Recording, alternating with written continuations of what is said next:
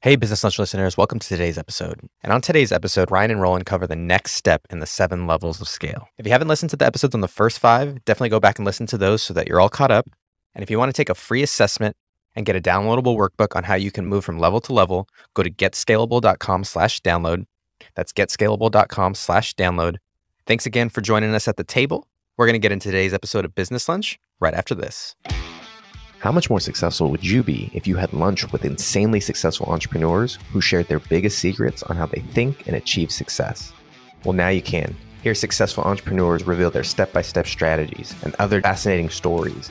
So grab your seat at the table, because this is Business Lunch with Roland Frasier and Ryan Deiss.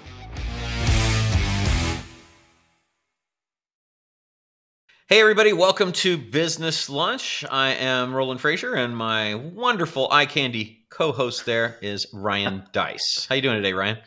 I'm doing great. I feel bad for all the people just listening on the podcast who don't get to see the eye candy. Unfortunately, Right? we are also on on YouTube. So so yeah. So that's so we got that going for us. We got that going for We us. Nice. So I think we're still talking. We're, we're we're talking seven levels. Is that correct, Roland? We are, and today I believe we are on level six, which is one of my favorites. Talking about acquisitions. Do you want to do a quick recap of the of the other five? Yeah, absolutely. So, just kind of if you're a new listener, new viewer, what we have been talking about over the last few episodes is this overarching framework that we created called the seven levels of scale. Everybody wants to grow, everybody wants to scale, but nobody's really put forth a specific step by step. This is kind of the order of operations that scale happens in. And so we wanted to do that, right? Because oftentimes we've seen people get things out of order, right? That they'll try to over systemize and bureaucratize a business when they still need to make, you know, money or they're still trying to pursue growth at the expense of systems. So we wanted to create the step by step, and that's what we did. And so those seven levels are level one is you need to sell and serve 10 customers. That's it, right? You you don't have a business, you don't have anything until you have sold and served 10. So that is level 1. Once you've sold and served 10 and they're happy about it, you ascend to level 2. At level 2, the goal is to build your growth flywheel. This is when you get out of uh, the launch hamster wheel. Uh, this is when you're no longer dependent upon merely the one-off referral. This is when you have a just consistent, predictable, repeatable source of new customers. That is what level two is all about. That's what a growth flywheel is all about. Once you have that, you jump from level two to level three. Level three, you need to upgrade your business's operating system. At this point, the operating system is probably you. Uh, you're doing everything. We need to get you out of the, the center of the business, build those systems and processes around you uh, so that you're no longer that bottleneck to growth and scale. Once that is in place, uh, and we've got a very specific process that we uh, teach for how to install business operating systems. But once you have that operating system in place, you then are what we call a scalable business. You are now able to scale, and that's when you go from level three to level four. At level four, your goal there is to double your take home pay, right? To, to double your bankable profit. So now we're going to shift into how do we accelerate our profits? Once you've done that, then level five is to build your board. Here, you need some support around you, support of mentors, peers, strategics, maybe even the occasional influencer, but you got to have a board that is there to support you and your goals as it relates to the company. Once you have that, you go from level five to level six, which is to complete an expansion acquisition. So we'll talk uh, about that. And then, of course, level seven, our favorite level of all, that is when you hit your number right? The number that you set, you hit your number, and that's when you can begin building wealth as an entrepreneurial uh, investor. So those are the seven levels of scale. And what we've been doing the last couple episodes is just talking through each one, de- devoting an episode to each one. And this episode is level six, which is completing an expansion acquisition, which last I checked, Roland, you know a thing or two about. How many acquisitions have you been involved in over your career? I think we're pushing over a thousand at this point. So it's been I've been a long career though. So Yeah, no. Those of you who don't know, uh, Roland's pushing ninety. So started back in the Truman administration, I believe. No, anti-aging stuff going on, some experiments. Uh, went out to Yeah. uh, area you know fifty, I can't say, and you know so some cool things happened. then there was that deal with Satan that you made. That was also uh, Boy, you You know, know. you talk about negotiating. that guy. No, in all seriousness, you you've been able to all deals with Satan aside. You've done so many deals for obviously the businesses that we've been involved in. We've done you know a fair number of them. But in a previous life, you were an attorney, So your background is is on the legal side. So you got to see uh, behind the scenes of a lot of these deals, how they're structured, how they're negotiated, the deals that go well, the deals that don't go well. Also, I know been an entrepreneur even before then and, and saw Forever. deals happen. Yeah. And, and, so you've been in the trenches more than just about anybody else uh, I've ever met. So we're going to talk about this, but just know if this is kind of your first time listening to us if you've never heard if this is the first episode you're you're in for a treat. You should go back and listen to some other episodes because if this idea of of acquiring businesses and assets and things like that appeals to you we're going to touch on it here but i think it's safe to say that you've talked about it a time or two before on this podcast is that accurate? We have indeed, yeah, and interviewed quite a few people who've done uh, those kinds of deals, both traditional mergers and acquisition deals, and also no money out of pocket deals, and also consulting for equity. So we've got lots of different categories of how you can how you can do these, and I'm I'm just about I've got one I haven't added to the list yet, but I'm at 219 different ways to do that now. So we're about to cross into 220. So it's like it's there's no limit. It's only your creativity. And as new situations arise then of course we share them on the podcast. So good to subscribe yeah. so you don't miss out on any of that. Yeah so make sure you subscribe. Also shameless plug.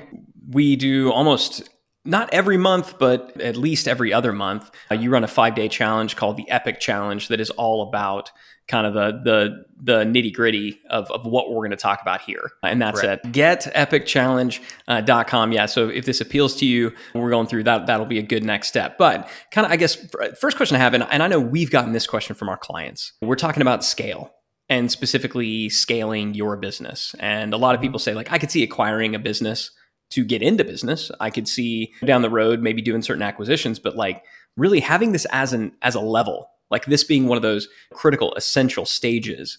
I know it's even something that I questioned when we were working mm-hmm. through this. So, why do you believe that acquisition, right, and this concept of expansion acquisition, so not acquisition just to get into business, but acquisition for people who are already in business, why is it such a critical aspect of scale?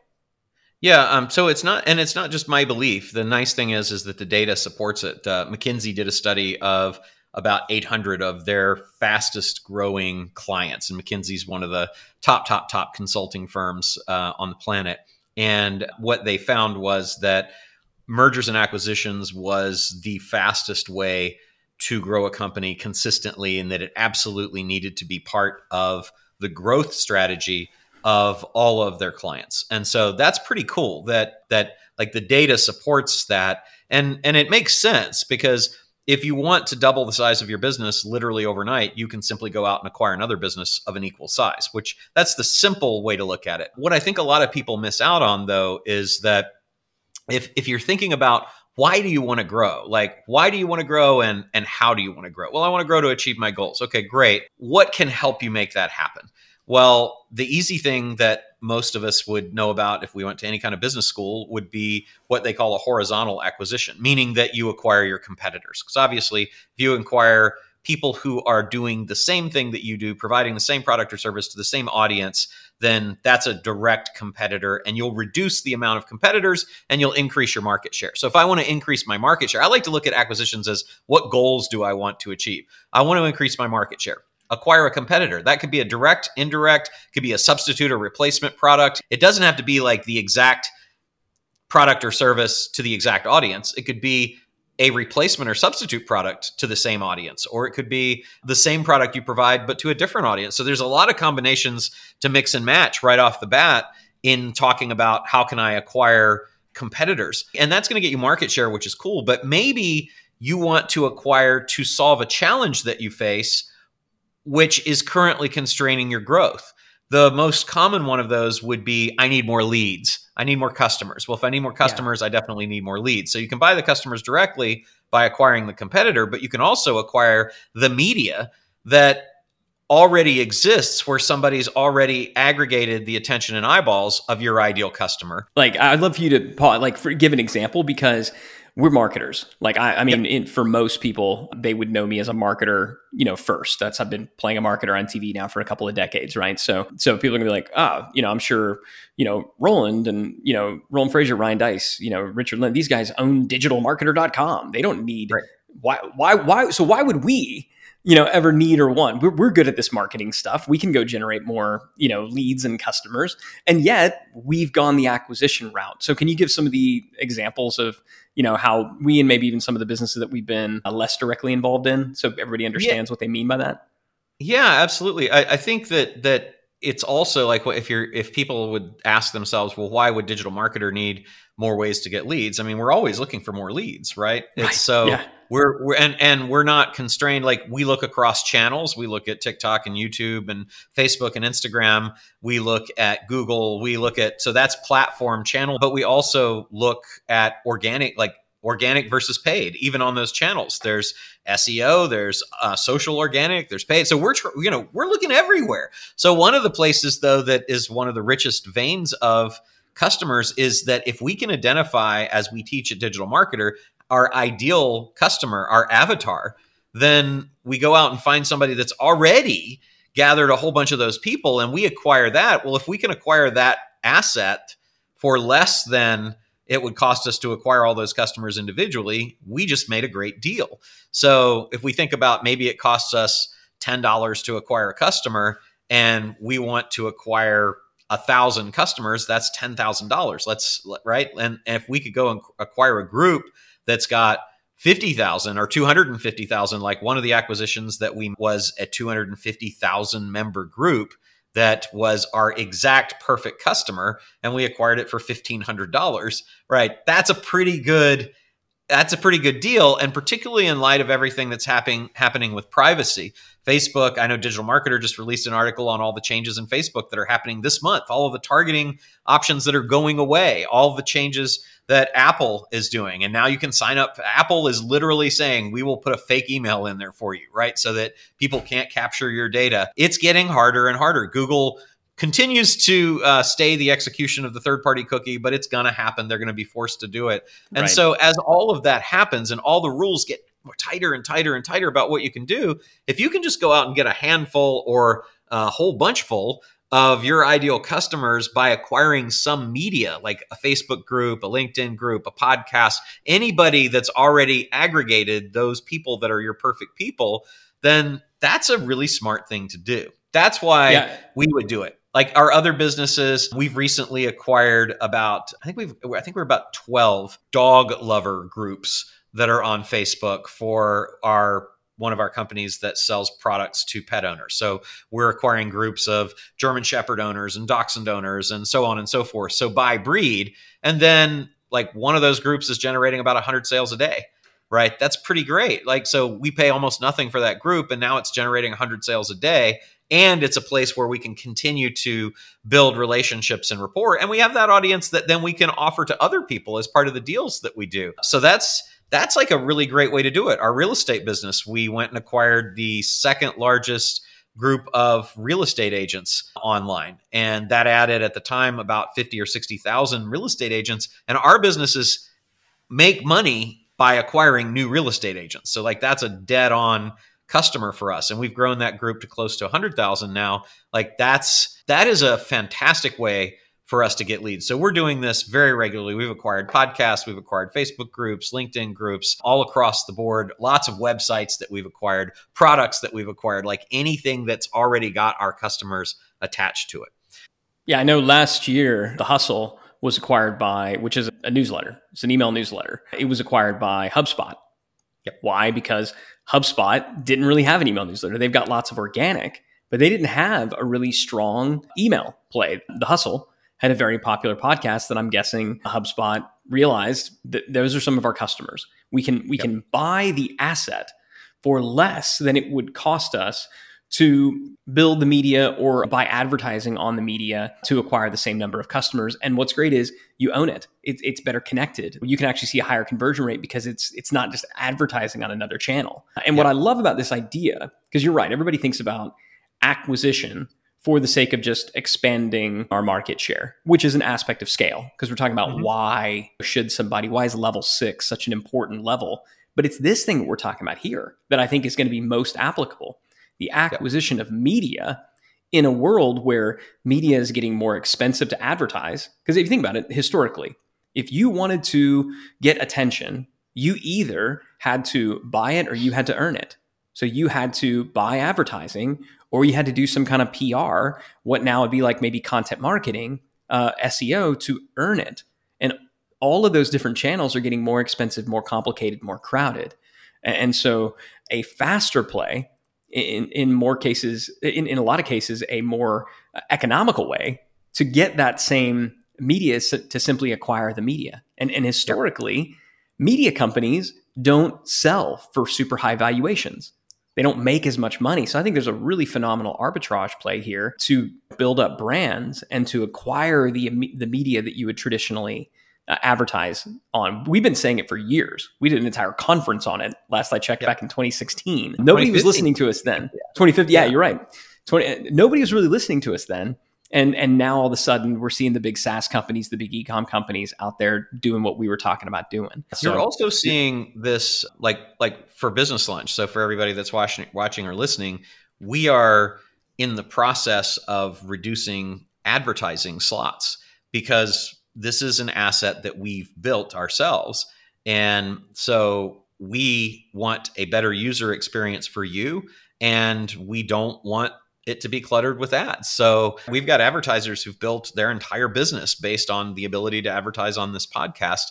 And that will be going away for them. And I think that just as you're seeing with a lot of the A list stars and things like that, more and more creators are determining that they should have some sort of ownership in the things that they are promoting. So if you see The Rock and Reese Witherspoon and uh, George Clooney and Kylie Jenner, right, all of these A-list actors and celebrities who are saying, "Well, rather than me being a spokesperson for your thing, I want to own your thing." I think you'll see more and more media owners thinking that way too, which means that ad inventory is going to decrease, which means that the more of that media that you own directly, the better. Now, the good news as Ryan said is that the prices for these things, particularly micro media and mid media, as opposed to mega media, right? Like the prices for that small micro media they're like basically. Can, can you define Most that, Roland? People, micromedia. What, what, what's an example of micromedia? That's like yeah. to me, that's that's like Facebook group. That's going to be Facebook groups, podcasts that are that are under say hundred thousand views per month, that kind of thing, where you don't have a huge audience. Huge audience things they tend to be their own business and they're valued around five x on EBITDA right now. I think you typically see those going for so so like let's say something's generating somebody's already got something and they're selling ads and it's generating $300,000 a year. If it's a bigger thing, you're going to pay a million and a half dollars for that. But if it's a smaller one, and let's say it's under 100,000 downloads a month on a podcast, or it's it's under $100,000 a year in revenue because uh, the people who are running the Facebook group or the LinkedIn group or the Instagram channel or YouTube channel have not done anything to really significantly monetize by selling products or services then those are typically going to be acquirable at one year's profit and the profit's going to be next to nothing. They probably started that thing as a passion project, which is great because they were into it and they built a great following and people are loyal and engaged. And so those are typically acquirable for next to nothing as as we know from our own experience, right? Yep. So the uh, so I would look to acquire to increase market share I would look to acquire to increase media exposure awareness, basically leads. get more leads and sales. Yeah. yeah. Then some of the what other are ways, some other reasons? Yeah. So so the others would be I need infrastructure. Like I don't I, I've got a business that's growing, but I can't find the talent and teams fast enough to support the growth that I'm experiencing. Great problem to have, but also scary problem to have because we've acquired lots of businesses and poured on the marketing and then the wheels fall off the business customer service suffers and that can be very brand damaging to you. And then ultimately why did you grow? Because you can't support the growth. So there's a whole concept called acqui-hiring to go out and acquire assets or divisions or entire companies simply to acquire the talent that they've got. And as we see the great resignation with millions of people leaving their jobs and going for other things, I think it's going to be harder and harder and harder for us to to retain the great talent that we want. So if we can find teams that are already working, and we did that when we needed a software dev team. None of us knew how to build software. So we're like, let's go acquire a software company that's already got a dev team, or let's acquire an inbound sales company that's already got a sales team, those, those can be critical, or we're always looking for operators. So if we can acquire a business that has a great operator already attached to it, and then that person runs the thing that we acquired plus our company that didn't have an operator at the head of it, then that solves that challenge. So that's a really, really good reason to acquire and and quite applicable right now in these times in particular, right? Yeah. So the walk, so walk me through uh, the process, right? Let's say that I bought into this and I'm and I'm thinking, okay, I want to get into this acquisition game. I want you to walk me through the process, but before that, because I think still a point of belief that people might be thinking is, I, I can't afford it. Like, there's no way yeah. I can I can afford to do it. And, and so I, I will say, number one, there's a reason this is at level six and not necessarily level one or two, right? So there's an assumption that you do have a bit more profitability. You've got you've got some cash flow. You you've got uh, some history there. Also, you're going to be able to plug this in and hopefully ROI it almost immediately, if not within the first kind of 60 or 90 days. But even if I'm still struggling a little bit there, could you speak to number one? What type of investment does it look to acquire? And I know it's wide across the board, but what what are some of the spend? And then just walk me through the process because I think once people get okay with maybe this is something I could do, they'll be open to the process. Yeah, I think that it doesn't really like traditionally, it's going to require you to go and probably come up with 20 to 40% down. And so if you're buying a million dollar asset or business, then you're going to come up with somewhere between 200 and 400,000 dollars to do that and then you're going to get financing with personal guarantees from a bank or a credit union or maybe you're going to go to if you're in the United States the SBA the Small Business Association or there's similar organizations in other countries. And so that's a that's a very traditional deal. But there's a lot of creative deals that you can do as well. So I mean the truth is that that you can start here and then go back to level 1. So you can start at 6 and then go to 1 because you can acquire whether you've got cash or not. And so one of my favorite challenges is to acquire businesses with no money out of pocket. That's what we teach at, at the getepicchallenge.com site.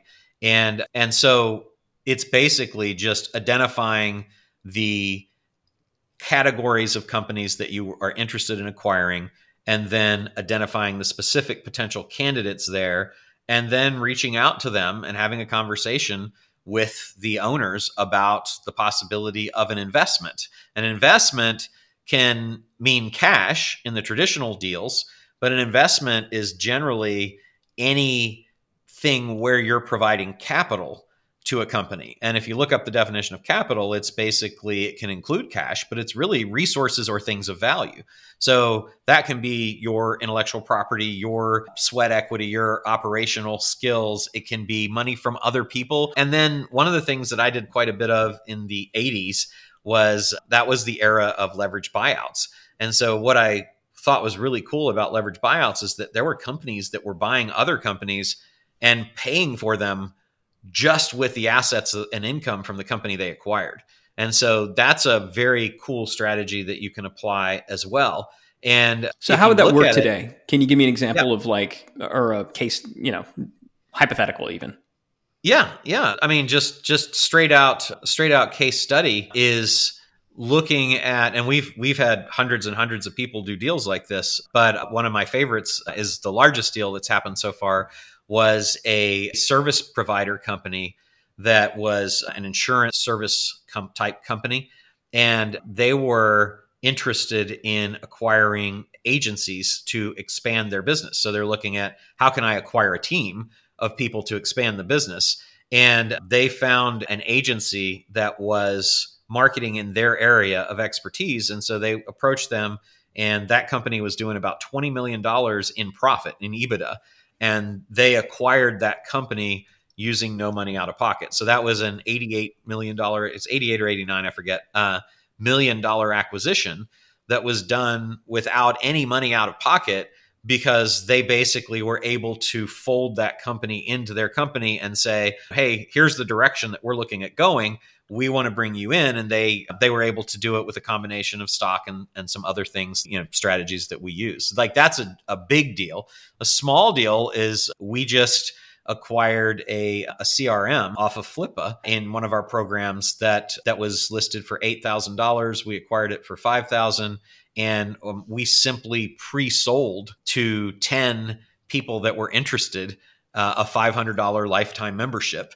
And so we got in the money to, to complete the acquisition, all cash, no money out of our pockets, and then you own a CRM and you, you've got 10 customers that are great who love it, but they funded the acquisition of the company. And then there's everything in between.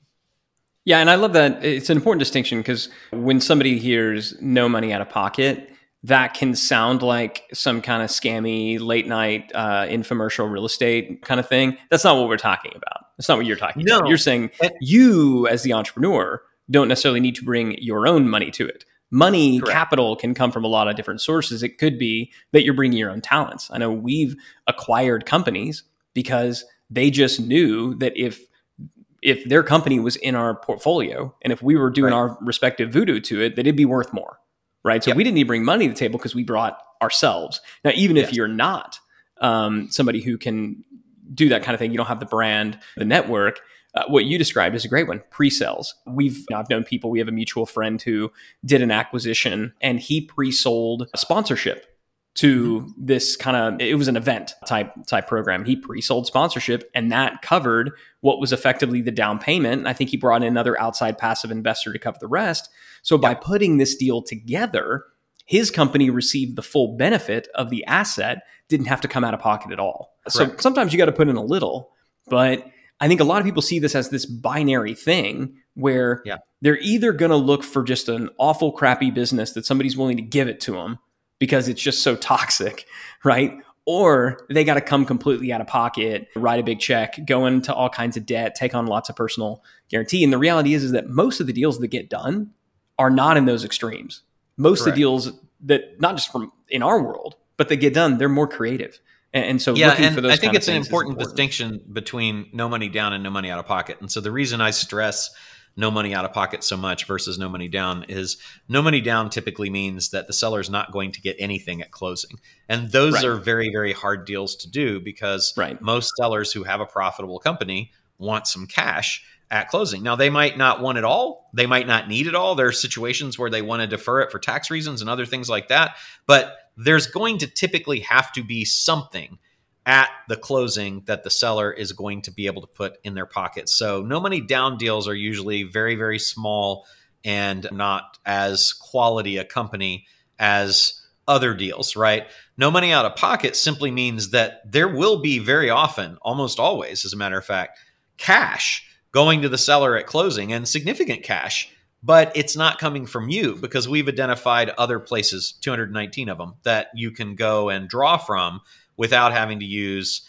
your cash without having to use your personal credit to do it and without having to go through a bank. Like banks aren't one of my strategies right? I don't use banks. So banks and credit unions and uh, those things they're harder. The deal terms are tough. They put these restrictive covenants in that constrain your ability to move and do things and typically they want personal guarantees which i just don't want to give yeah, happy to sell to somebody who's using a bank. Yeah. Um, but uh, yeah, on the on the buy side, uh, the goal is to get more creative. And look, we're all entrepreneurs here. If there's one thing that we should all be comfortable with, it's about being a little bit creative, being a little bit scrappier. Yep. So just to kind of like, I, I guess tie this um, tie this up. Level six, kind of once you're past level three and you are scalable, right? You have increased your your bankable profit. You've built this board around you these things and then and now you're beginning to look for expansion acquisition opportunities. These things are all kind of happening in and around the same time.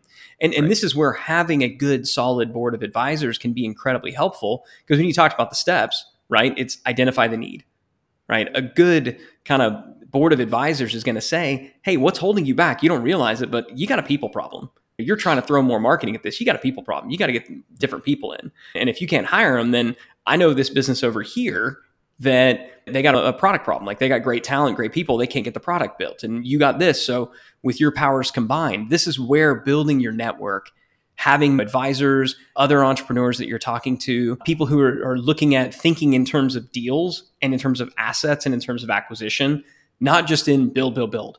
That's the mindset. That's the mentality that you need and that's going to maybe serve you well in the early days. Although you mentioned it, Roland, plenty of people acquire a business and then go through the seven levels, and really six happens after you know as almost step one. But yeah. it's it's gonna come from the identification of the need, the identification of you know the industries and the possible opportunities, help and support with negotiating. This is one of those areas. There's a reason it falls after the building of an advisory board because this yeah. is something the first go round it's not something we'd necessarily recommend just doing all by yourself and seeing if it works out. It's fine if you do, but boy, we're talking about some big numbers here with lots of zeros. So, any other kind of tips, things, Roland, that we should uh, mention before we close this out? Yeah, I think that the other challenge that a lot of people face when they're thinking about acquisitions is that they just say, I need to get something. And they don't really take the time to set their acquisition criteria when you're looking at a level of private equity firms and family offices and investment bankers and things like that, there and even corporate acquisition teams, they all have acquisition criteria. So you want to think carefully about what is it that I'm looking for? So maybe it is maybe it's I'm looking to solve a lead problem or a team problem or innovation problem or whatever and and different types of acquisitions can satisfy that. But even more specifically, I think thinking about what's the strategic value of this to my business beyond that? Is this a company that's a leader in its in its area? Does the culture of this group of people that might be coming along with this mesh with our culture? Is is it something that's going to that that's going to have systems that are compliant with our systems? Is like that is it going to be a really hard thing or is it important to us that they can plug and play and they're using some of the same tools and systems that we're using? I, I think a lot of those kinds of things are important. And then even terms of performance. What is the level of of sales and profitability and growth velocity that this company or asset that we're acquiring needs to have for us to have it move the needle for us. Because if you go out there looking for anything, you'll find it, but it might not be a fit. And one of the biggest challenges post closing is this thing we call integration. And integration is when we're bringing these assets into the mothership, when we're bringing them together, uh, whether as a merger or as an acquisition that might be tucked into the company we've got. So it's important that you do think about acquisition criteria as a filter so that as you start to build deal flow, you won't just close every deal that comes along because particularly when you're learn when you master no money out of pocket, anything is possible, right? You can acquire we've had people that acquired 16 companies within a week or two of going through our program on how to do it. And then it's like, well, wait a minute. How are you going to run 16 companies that are a pet store and a e-commerce site and a SaaS and none of them are related to each other? that's hard. So so that's I think that's a big important tip to think about too. And it's also not just a filtering mechanism in terms of making sure you don't buy the wrong company, do the wrong acquisition. I've also seen people in our in our community and in our world saying, I, I just can't find any deals. Right. And it's amazing how often we'll say, well, what's your acquisition criteria? Like, oh, well, I'm kind of looking for a business that's a bit like mine, but it's like you, the answer is they don't have one. And yeah. just like when you decide that you're going to buy a particular car. We've all had this. I'm thinking about buying this new car. You start seeing them all over the place. Right. Right. I think that's right. like what is it? The reticular activation system. I think is what that's called. It Google it. I, it is really a thing. I didn't just make that up. It's a it's a thing. And and so when you decide ahead of time, and this isn't like some woo woo law of attraction kind of thing. This is just when you decide ahead of time what you're looking at.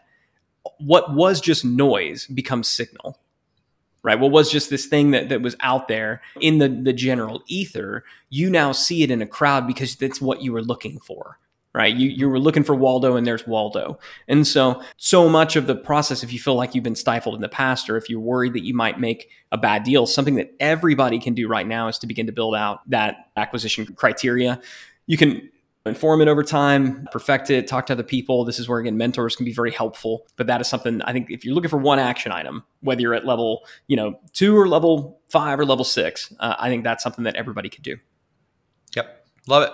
I think that covers that for today. So that's level six in the seven steps. Next time we will do level seven. And if you're enjoying the podcast, definitely subscribe so you don't miss out. Particularly when we're doing series like this, you want to get noticed so that you know not to miss level three or level five or level seven without having to go back and listen. And also, if you enjoy this, we'd love for you to give us a five star review.